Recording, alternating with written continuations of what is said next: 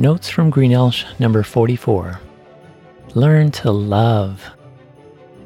We should all strive to be lifelong learners. I'm still learning. If we are open to it, we can always learn something from others and our circumstances. As we love others with God's love, we're not only a blessing, but we are also blessed. Here are a few things I knew, but see more clearly from sharing God's love. 1. God is love. He doesn't just act lovingly, He is the complete source and definition of it. It is His very nature. He cannot love us less or more. He fully, wonderfully loves us because that is who He is. 2. God loves unconditionally. His love doesn't waver based on our performance. Of course, He wants us to do what's right and what's in line with His character because He knows that is what is best for us. He hates sin because it kills us. But He still loves us even when we fail. Although God loves us, we don't experience His love in its fullness until we love Him back through faith and obedience. We should love God simply for who He is and not just for what He does for us. 3. God loves extravagantly. We can never outgive God. Whatever we give up, He replaces with the glorious gift of Himself.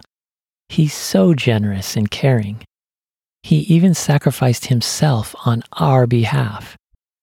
He mercifully gives people multiple chances to turn to Him. Those who do, He views in a new way. He sees them for who He has designed them to be in Christ instead of how they may fall short. 4. God loves jealously. At first, this seems negative.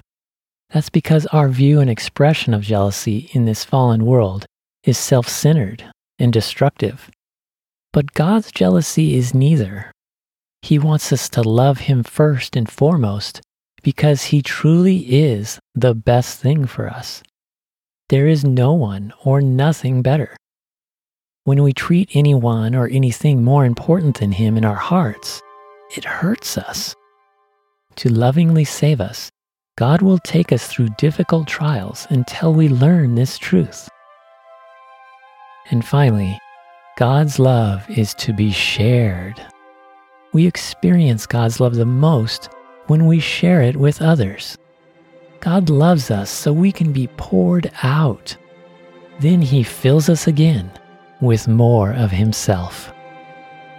May we each look for ways to share God's love. Doing so has taught me more about God and changed me for the better. I don't really know where you stand with God, so I guess I'm writing this hoping that you have grown to love God more than anyone else. I hope that you love Him enough that you would give up anyone or anything for Him.